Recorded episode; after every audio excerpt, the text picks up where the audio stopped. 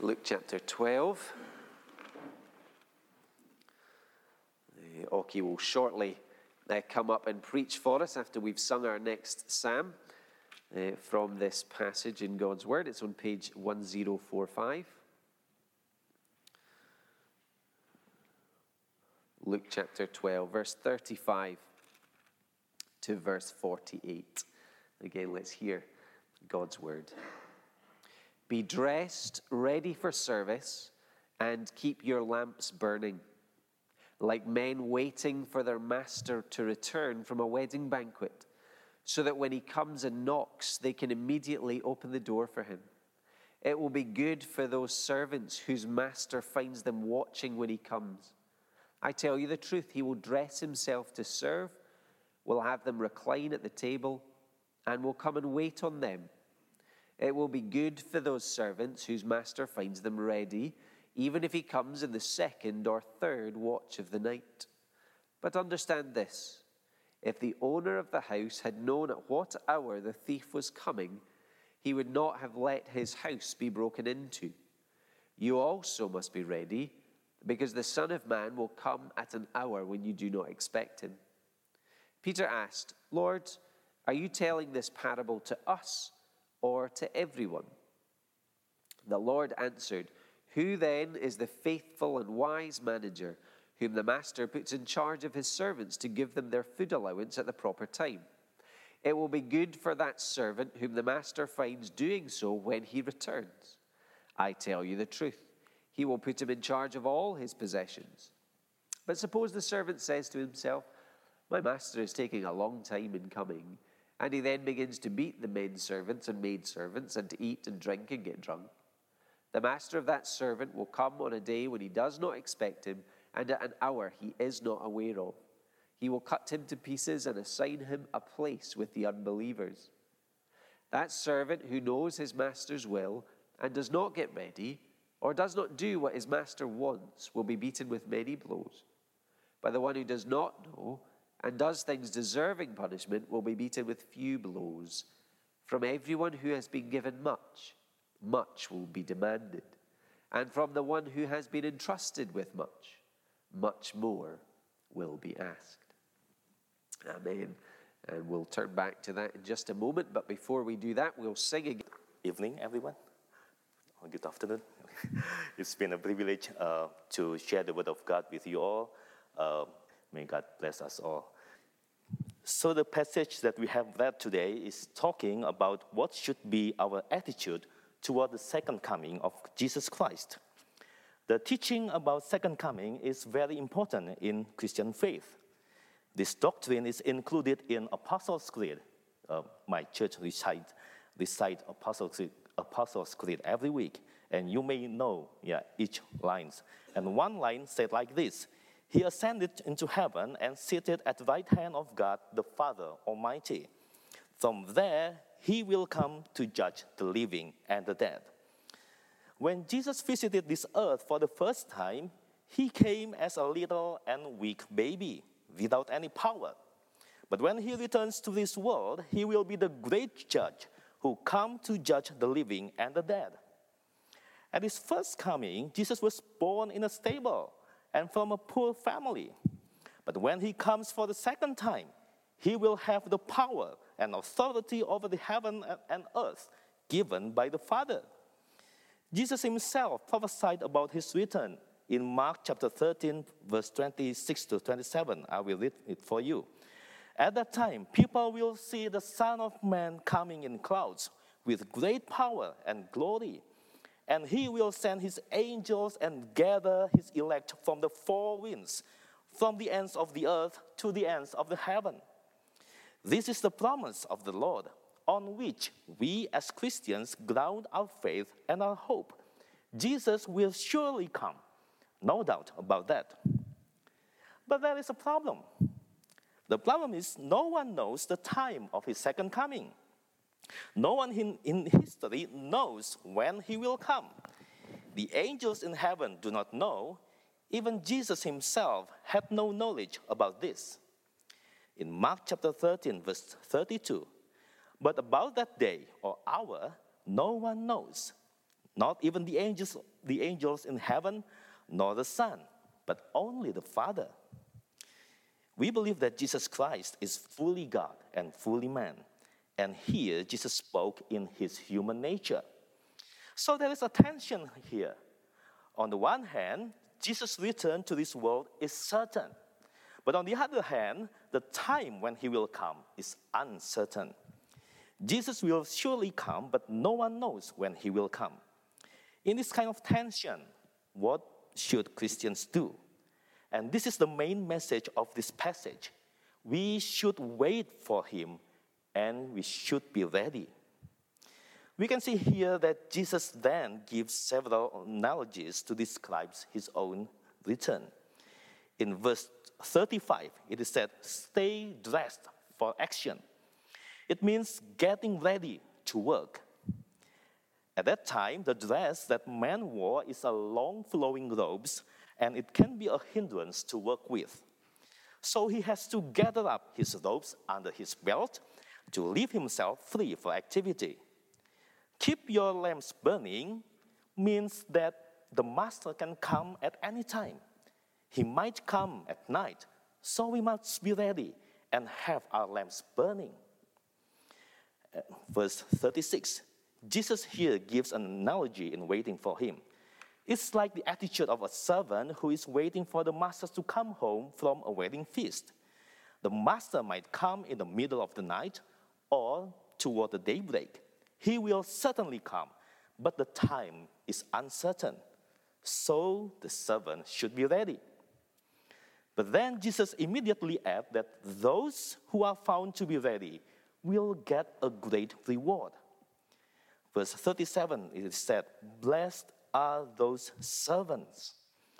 Toward these faithful servants, Jesus himself will honor them and serve them at the table. Can you imagine a situation like this? Imagine that you are invited to a dinner party at the White House and the president himself serve you the meal. I think it's not possible, but just imagine like that. Or imagine that you are invited to the palace and served by the royal family members. What would you feel? we would feel greatly honored, wouldn't we?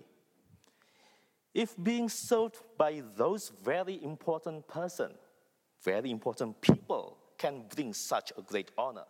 What a greater honor when on that day, when Jesus comes, he will serve his faithful servants. I am sure that we want to be among those servants, don't we? And in verse 38, Jesus repeats this blessing. If he comes in the second watch or in the third and finds them awake, blessed are those servants.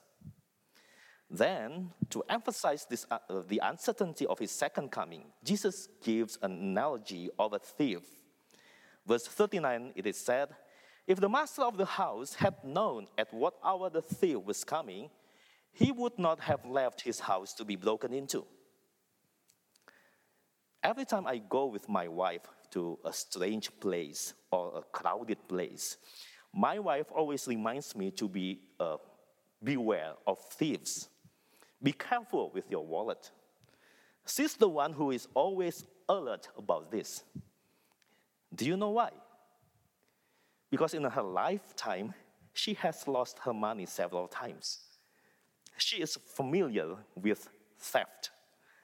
I remember a few years ago that the theft happened just near where we live. She was inside a Bajaj. You know Bajaj, right?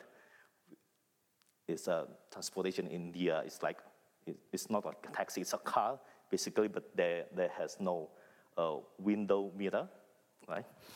So uh, she's in Bajaj with our daughter. Suddenly, a man riding a motorbike approached her and grabbed her bag. so she's in the Bajaj, and the motorbike just uh, near, near the Bajaj, and they grabbed her bag. No wonder my wife has a trauma with theft and keeps watching her purse or her bag. Jesus said, You also must be ready, for the Son of Man is coming at an hour you do not expect. Why did Jesus need to repeat this again and again? Because we as human beings are easily unguarded. I believe that if any one of us have our house broken into by thieves, then we will increase our security system. We have that traumatic experience, we will keep our eye on our house more closely. But that is still good because that experience makes us more cautious for the next one. We anticipate the next one. However, the second coming of Christ cannot be repeated. It will happen only one time throughout the history of mankind. There will be no third or fourth coming of Christ. So, this is very, very serious. Now, how can we get ready for Christ's return? What should we do while we wait for Him? Let us pay attention to the next section where Jesus answered Peter. When Peter asked, Are you telling this parable for us or for all? It seems that he thought to himself, We are your disciples. How come we are not ready for the Master's coming? Jesus didn't directly answer his question but we will learn about what our attitudes should be toward his second coming. If we look verse 42 to 43, I'm sorry that I used the ESV version, we see again here the relation between a master and his servant. Who then is the faithful and wise manager, whom his master will set over his household to give them their portion of food at the proper time? Blessed is that servant whom his master will find so doing when he comes. Now, this time, Jesus uses the word manager instead of servant. I believe that from this story, we develop the concept of stewardship. Why does Jesus use the word manager? It could mean that in this time of waiting, there is a task entrusted to each one of us and that we have to be responsible for this task. Since we do not know the deadline, we cannot be careless or unguarded. In the verse 42, the manager is set over the master's household and he needs to give his fellow servants food at the proper time. Then Jesus tells us that there are four kinds of responses that a servant can give in this situation. The first response is that a servant who is found faithful in doing his responsibilities. I think this servant understands that all things in the house are not his, they are entrusted to him. He also knows his responsibilities, so all food and drinks in that house are not his. He can enjoy some of the food and some of the drinks, but he also needs to share it with other servants. The second type of response is a servant who misuses his, ma- his master's trust in verse 45. But if that servant says to himself, My master is delayed in coming, and begins to beat the male and female servants, and to eat and drink and get drunk, the master of that servant will come on a day when he does not expect him and at an hour he does not know, and will cut him in pieces and put him with the unfaithful. This response implies that the servant thinks to himself that the master will not return shortly. Then he acts as if he was the master of the house. He eats and drinks as much as he wants he doesn't care about his fellow servants. He even beats the male and female servants. These acts are indeed against his master's command. And verse 46 in our Bible here, it is called, they are called as unbelievers. Unbelievers. The third type of response is a servant who neglects his task. He is not ready to welcome the coming of his master. Verse 47 it is said, And that servant who knew his master's will, but did not get ready or act according to his will, will receive a severe beating. We can see here that we cannot just wait for Christ's return passively, not doing anything. Just get, uh, like, we have bought a ticket for the train or for the flight, and we just uh, do nothing. We can do anything we want. It's not like that.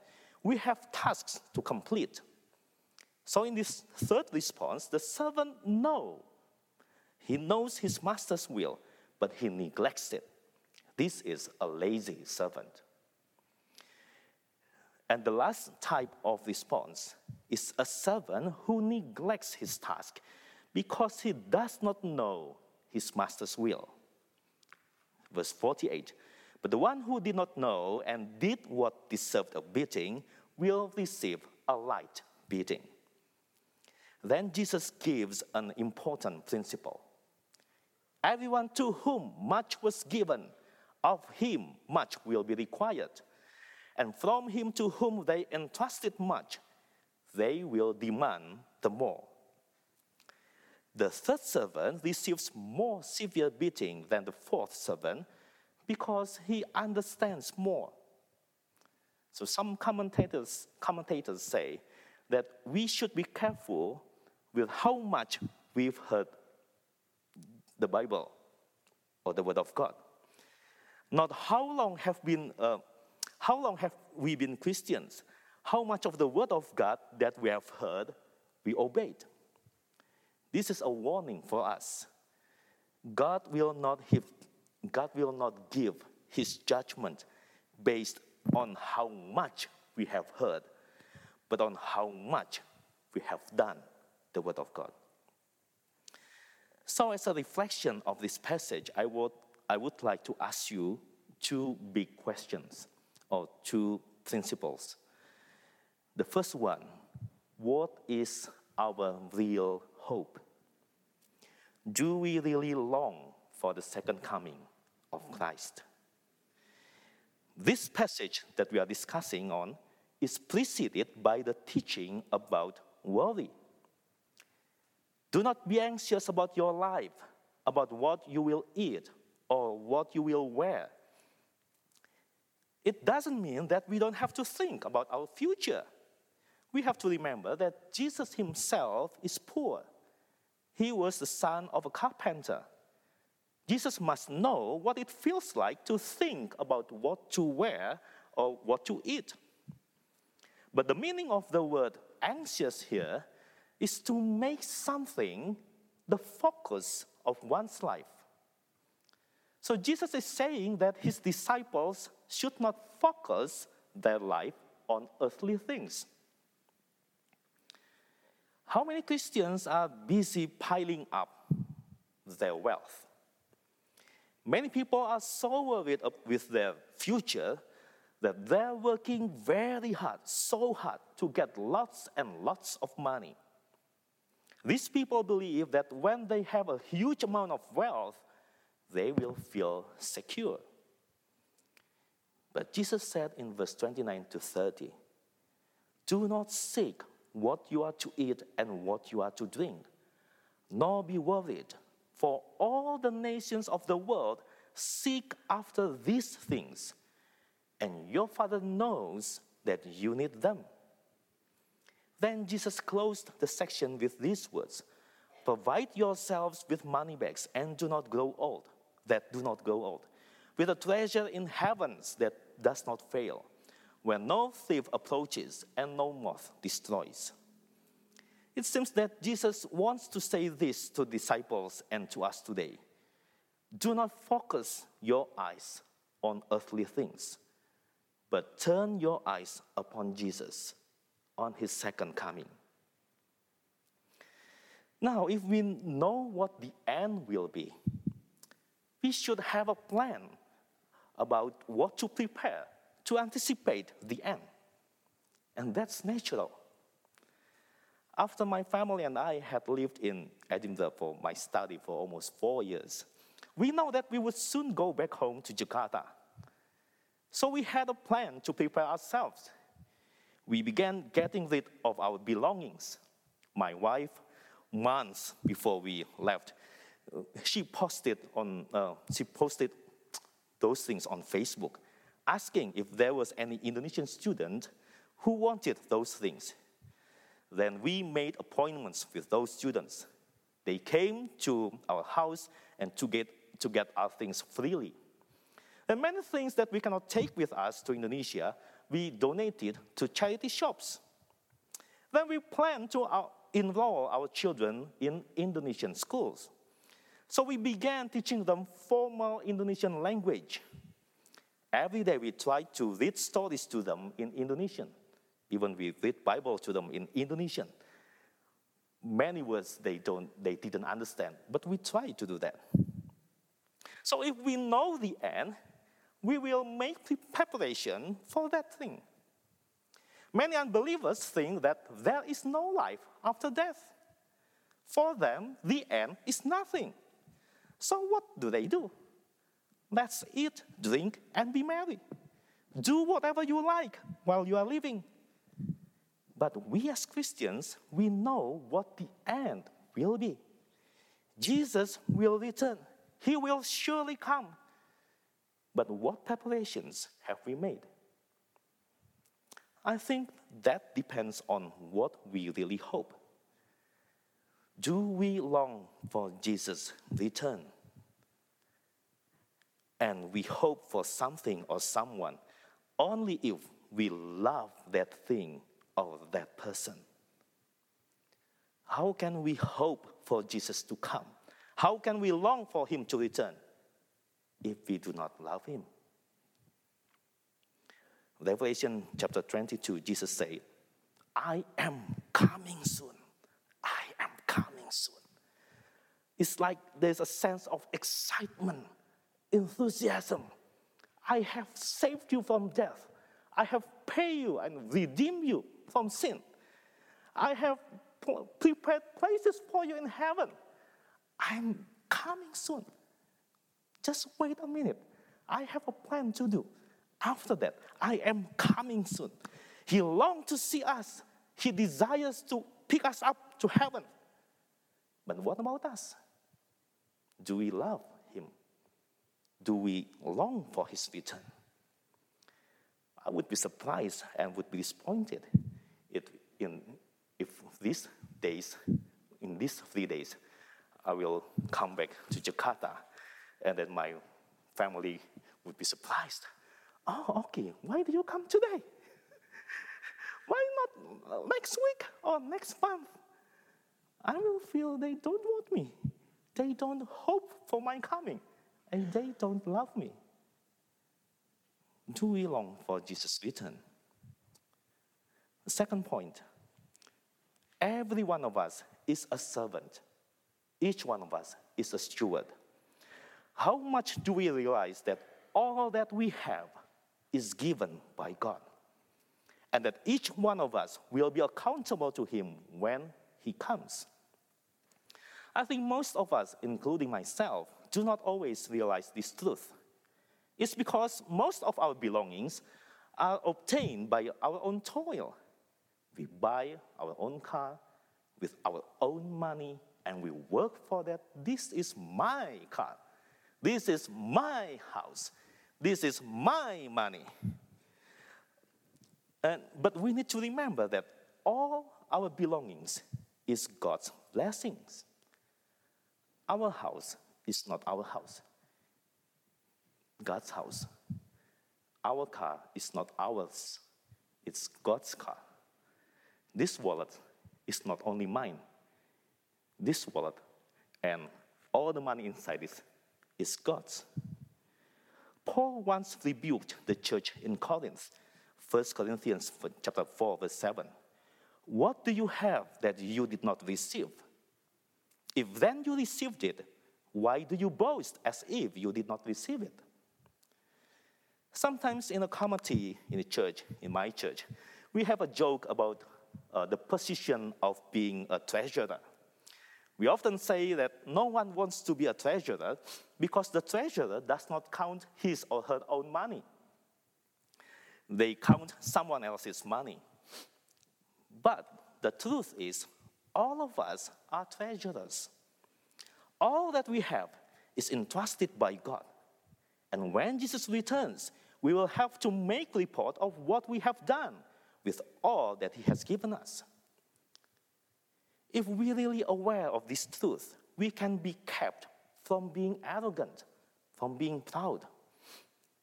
Furthermore, we will have a thankful heart because nothing that we have that doesn't come from the Lord.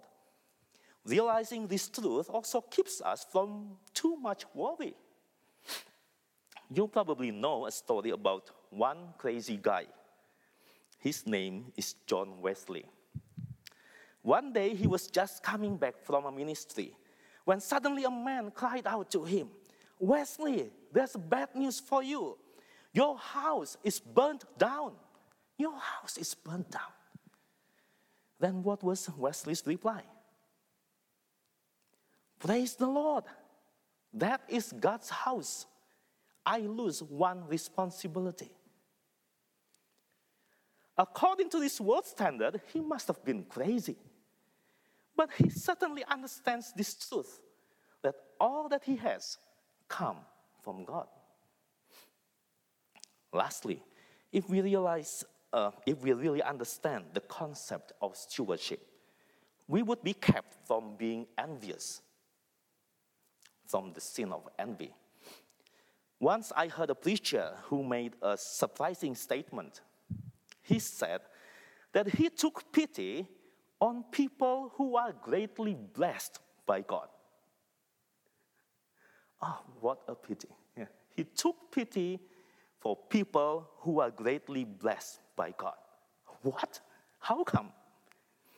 Then he quoted this verse Because to whom much was given, to him much was required. So don't feel envious or jealous with other people who have more. Be thankful with what we have, be responsible with it.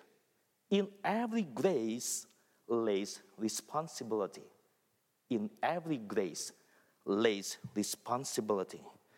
So if we feel ourselves to have been more blessed than other people, don't ever be proud. Do not ever despise others, because that means we have more responsibilities. We have more blessings, we have more responsibilities. And what we have done with all those blessings. To whom much is given, to him much is demanded. When Jesus comes as the great judge, and we all stand before him in his court, Jesus will not ask, How much do you have? Or what is the highest position you have in this world?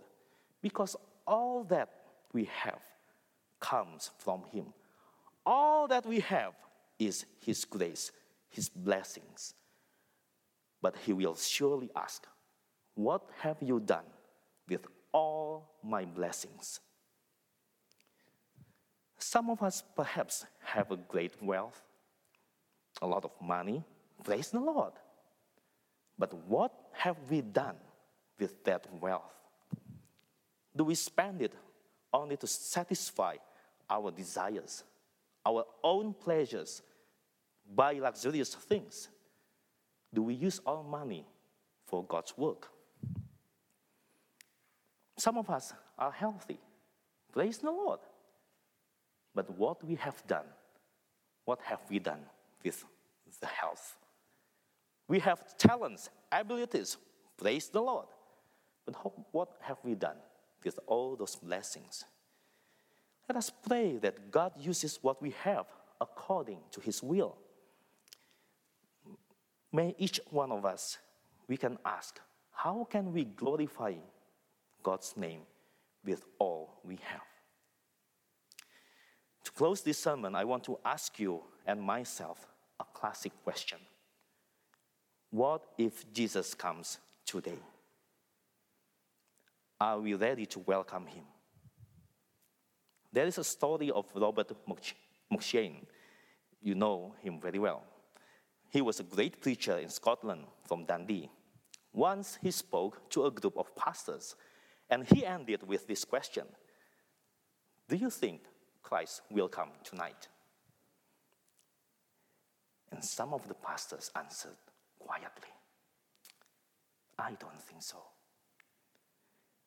And M'Cheyne said, I think he might come tonight, for the Son of Man is coming at an hour you do not expect.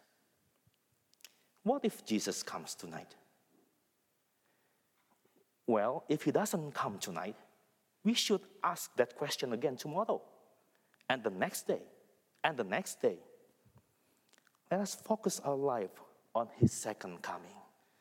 Let us use all that God has entrusted to us to serve him, and let us do his will. May God help us so that when he comes, he will find us ready and faithful.